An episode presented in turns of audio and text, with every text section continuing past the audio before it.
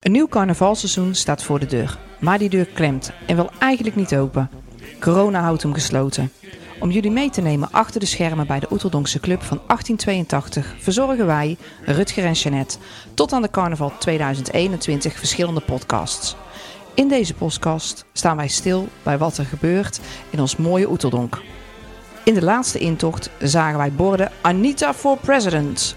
Vandaag maken wij voor het eerst officieel kennis met Anita Maas. Per 14 oktober de nieuwe minister-president van de Oeteldonkse Club. De eerste vrouwelijke minister-president en ze valt gelijk met een neus in de coronaboter. Anita, straks over corona, maar nu eerst over jou. Vertel eens iets. Ja, goedenavond. Uh, mijn naam is Anita Maas. Ik ben 49 jaar en uh, geboren in Vught. En al sinds uh, mijn studententijd woonachtig in Oeteldonk. Ehm heb je hobby's? Ja, ik heb ook hobby's.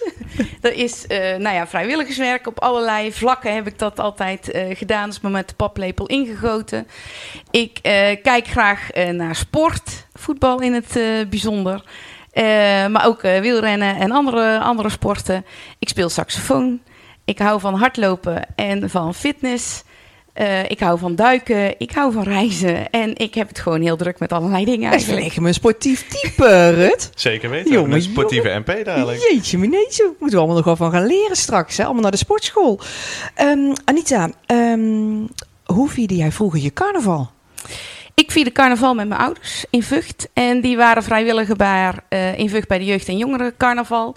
Dus uh, wat dat betreft is uh, mijn handen uit de mouwen steken tijdens carnaval me met de paplepel in gegoten. Daarna ben ik muziek gaan, gaan maken. En in mijn studententijd ben ik als muzikant ook naar Oeteldonk gekomen. Dus je hebt een, een echt Oeteldonks hart. Absoluut. En wat doet nou jouw Oeteldonks hart sneller kloppen? Dat is natuurlijk de hoogheid. Oh, dat is mooi. Dat is op mooi. het moment dat de hoogheid aankomt uh, op 11 over 11 op het station, ja, dan, dan, dan krijg je kippenvel uh, van boven tot onder. En dan denk je, ja, hij is er weer. Ja. En, um, maar ook clubkus, muziekskus, uh, gewoon de beleving van de Oeteldonker op straat. de slappe klets vind ik heerlijk. op je tegel staan tijdens de intocht, kijken wat er voorbij komt. ik kan eigenlijk overal van, van genieten. Ja, en um, je speelt een instrument. Um, welk instrument? Ik speel saxofoon. Saxofoon, sorry, daar zei je er net al. Ik val in herhaling. En wat um, is jouw voorliefde voor jouw saxofoon? Nou, ik, uh, toen ik klein was, uh, toen wilde ik wel graag muziekinstrumenten uh, leren. Maar ik had op een of andere manier de link gelegd tussen muziek maken en bij de harmonie moeten. En ik dacht, nou, ik ga echt niet in zo'n pakje de straat op. En uh, totdat ik op enig moment uh, naar tv zat te kijken. Mijn ouders keken op zaterdagavond strak naar de Duitser. En dan kwamen daar uh, zeg maar alle Egelender en big, back, big bands voorbij. En met de big band zag je daar zeg maar zo zes van die saxen op een rij zitten. En toen zei ik op een of ander ogenblik van... nou, als ik dan toch een instrument ga spelen... want mijn, mijn vader die, die pushte dat wel... dan wordt het saxofoon. Nou, die is de volgende dag naar de muziekschool gegaan... heeft een, een saxofoon gehuurd en heeft me aangemeld. en zo is gekomen geheel vrijblijvend verplicht uh, speel jij Ja, uh, want toen bleek dat ik helemaal niet per se bij de harmonie uh, hoefde. En dat ik dus ook gewoon naar de muziekschool kon, kon gaan. Ja, zeg, en um, um, je bent al jarenlang vrijwilliger um, bij de Oeteldonkse Club. Uh, hoe ben je begonnen? Hoe ben je er een soort ingerold? Wat is er gebeurd? Nou, ik ben dus begonnen als muzikant bij de Piccolo. Ja. En uh, nou ja, eigenlijk geen betere plek om het Oeteldonkse carnaval van binnenuit mee uh, te krijgen vanuit, ja, zeg even, de oudste club, muziekclub die Oeteldonk Rijk is. En um, nou, op enig moment ben ik daar gestopt. En toen kwam er een plekje bij, vrij bij begeleiding. En nou, zo ben ik van het een eigenlijk direct in het andere gerold. En toen was je Nee, ja, sorry. Nou, de begeleiding van de jeugdprinsengroep. De begeleiding van ja. de jeugdprinsengroep, ja. Okay. Commissiebegeleiding. En daarvoor had ik alles als dagvrijwilliger bij het Oliebollefantengeloop uh, geholpen op zaterdag. En uh, nou ja, toen ben ik bij de commissiebegeleiding gegaan. En toen ben je van de jeugd doorgestroomd naar de grote mensen. Ja, zo kun je het wel zeggen. Inderdaad. En toen kreeg je gelijk een flinke post volgens mij. Ja, nou, ik, uh, ik ben dus elf jaar uh, bij uh, commissie begeleiding geweest. En um, nou ja, toen vond ik het eigenlijk, nou gewoon zoals ze dat zeggen, wel mooi geweest. Ik merkte aan mezelf dat het een beetje routine werd. En toen dacht ik van, nou, dat is niet goed voor mij, maar dat is zeker niet goed voor de jong. En zoals we bij de begeleiding al zei, zeiden van alles voor de jong, ja. heb ik gedacht van nou, het wordt tijd om hiermee uh, mee te stoppen. En op dat moment uh, emigreerde mijn zusje naar uh, Amerika. Voor een aantal jaren. Nou, en we vierden altijd samen carnaval. Dus ja, toen was het voor mij toch wel even anders. En toen ben ik een paar jaar niet uh, in Oeteldonk geweest, maar in, in Portland. Ja, ja, en toen hebben we daar zeg maar dan wel met de Brabanders die daar oh, woonden, alsnog onze eigen carnaval ja. gevierd. Mooi. Ja, en nou, toen, ben ik, toen is zij eigenlijk weer teruggekomen. En toen dacht ik van nou, nou kan ik weer terug in het feestgedruis. En toen kwam de post van minister van Financiën vrij. Nou, laat dat nou overeenkomen ja. met mijn vak.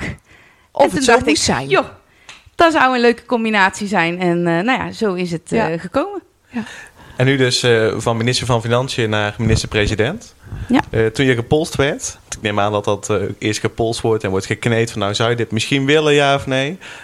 heb je toen meteen ja gezegd of heb je er nog een nachtje over moeten slapen? Daar heb ik nog wel een paar nachtjes over moeten slapen. Ja, en waarom dan? En um, omdat ik aan de ene kant zoiets had van... Jezus, minister-president, is er nou wel echt iets, echt iets voor mij? En, um, maar toen ging ik eigenlijk eens nadenken van... nou, wat vind ik nou leuk in, in mijn uh, post als minister van Financiën?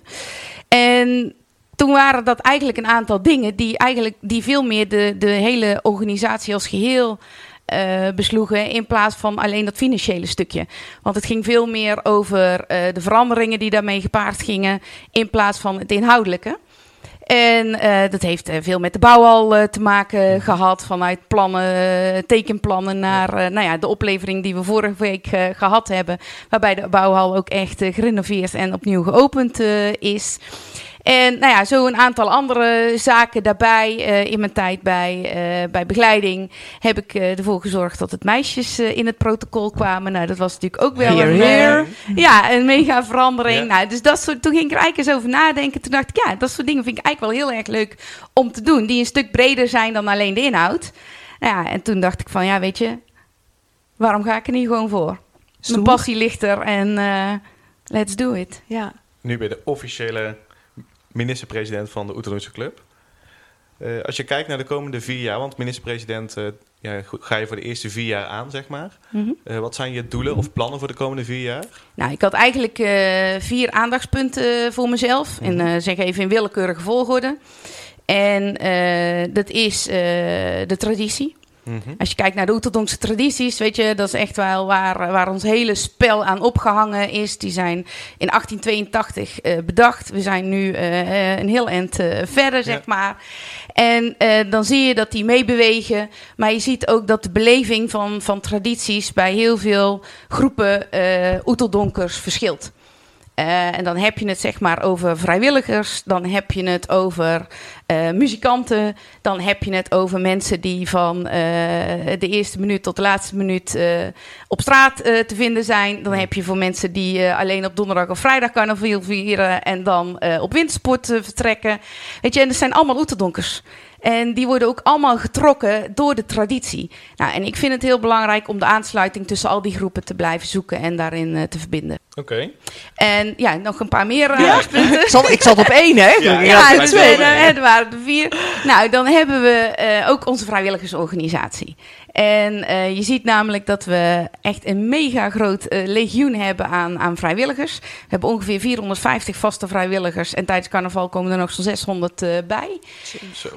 dus daar zijn er echt heel erg veel. En um, nou, die organisatie is dus gegroeid. Ons spel is gegroeid. Ons feest is gegroeid.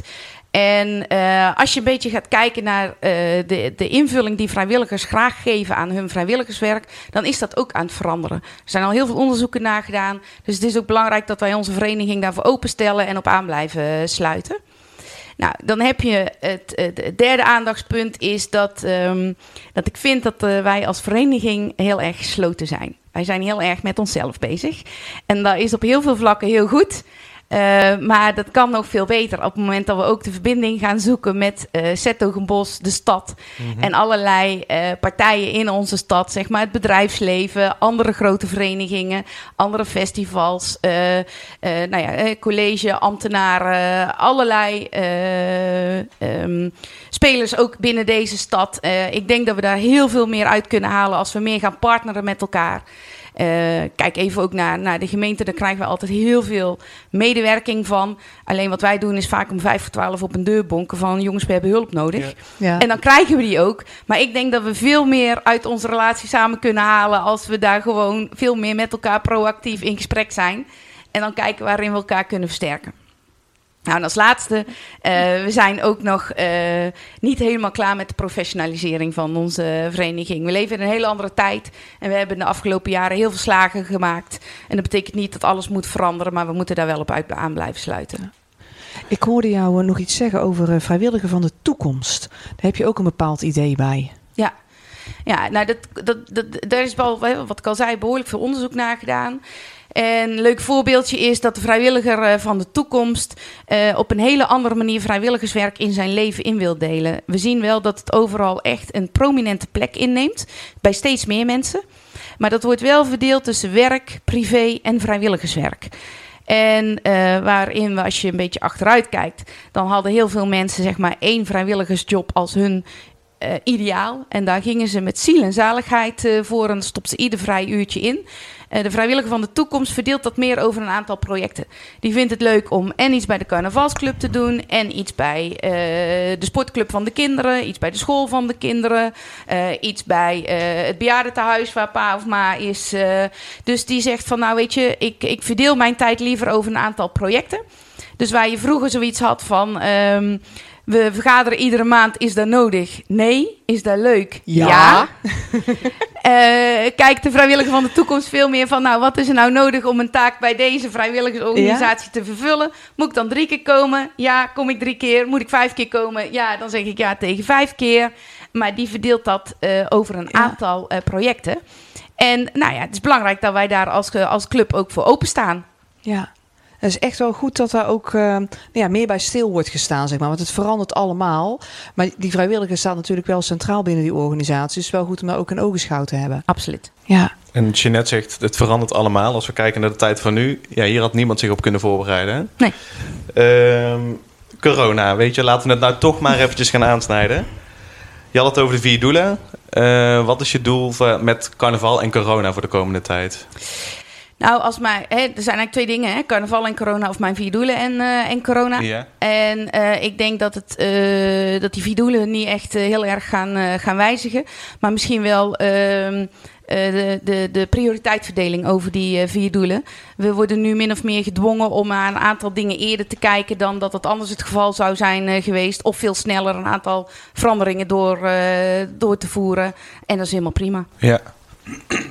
En als we bijvoorbeeld kijken, een klein doorkijkje maken naar 1111 bijvoorbeeld. Uh, kun je daar iets meer over vertellen? Nou ja, het is nu half uh, september natuurlijk. Ja. En uh, we hebben een tijdje geleden bekendgemaakt dat we zeg maar niet fysiek aanwezig zullen zijn in de stad. Nou, inmiddels hebben gemeente en ook de horeca daar hun visie op gegeven. Mm -hmm. Hè, dat het een gewone dag zal zijn voor de horeca op, op 1111. En dus wij zijn op zoek naar allerlei alternatieve uh, mogelijkheden om toch die opening van het seizoen bij de mensen thuis te krijgen. Nou, daar lopen nu nog allerlei scenario's voor. Ik hoor echt hele leuke dingen voorbij uh, komen. En ja, ook voor mij is het nog een verrassing wat dat precies gaat worden. Daar zijn de vrijwilligers heel druk mee bezig. En ik denk dat we dat uh, zeker op de kanalen van de Oeterlongse Club uh, terug gaan lezen. Absoluut. En zien waarschijnlijk. Absoluut. Yes. Um, hoe gaat zo'n samenwerking tussen de Oeterlongse Club en de veiligheidsregio? Hoe verloopt die? Die loopt echt heel erg goed. Wij hebben, nou ja, wij hebben hier natuurlijk de mazzel, zeg maar, dat de voorzitter van de veiligheidsregio regio ook onze eigen burgemeester Mikkers is. En daar hebben wij een rechtstreeks contact mee. Uh, we stemmen alles af. Uh, we houden ons flexibel. We houden ons aan de richtlijnen. En uh, we bewegen mee. Ja, en je, je kunt je plannen nu wel heel mooi maken, maar ja, het kan morgen weer veranderen. Ja, dat klopt. Dus we moeten flexibel blijven. En zijn we flexibel voldoende? Ja, we zijn hartstikke flexibel. Iedere commissie werkt meerdere scenario's uit waarbij we op kunnen schakelen naar meer ruimte en terug kunnen schakelen naar minder ruimte. Mhm. we leggen ons heel weinig echt vast. Dat doen we pas op uiterste momenten. Zo kunnen we die beweging makkelijk aan. Ja, nou, is toch een geruststellend, geruststellend antwoord, toch? Absoluut. We blijven flexibel. Is volgens mij uh, verbinding en flexibel. Ja, we zeggen iedere keer gedijen in onzekerheid. Nou, kijk, dat zijn nou mooie woorden van de minister-president. Zeker, zeker. Anita, bedankt voor je tijd. We wensen je heel veel succes toe uh, binnen de Oeterdonkse Club als nieuwe minister-president van Oeterdonk. Graag tot de volgende keer. Tot ziens.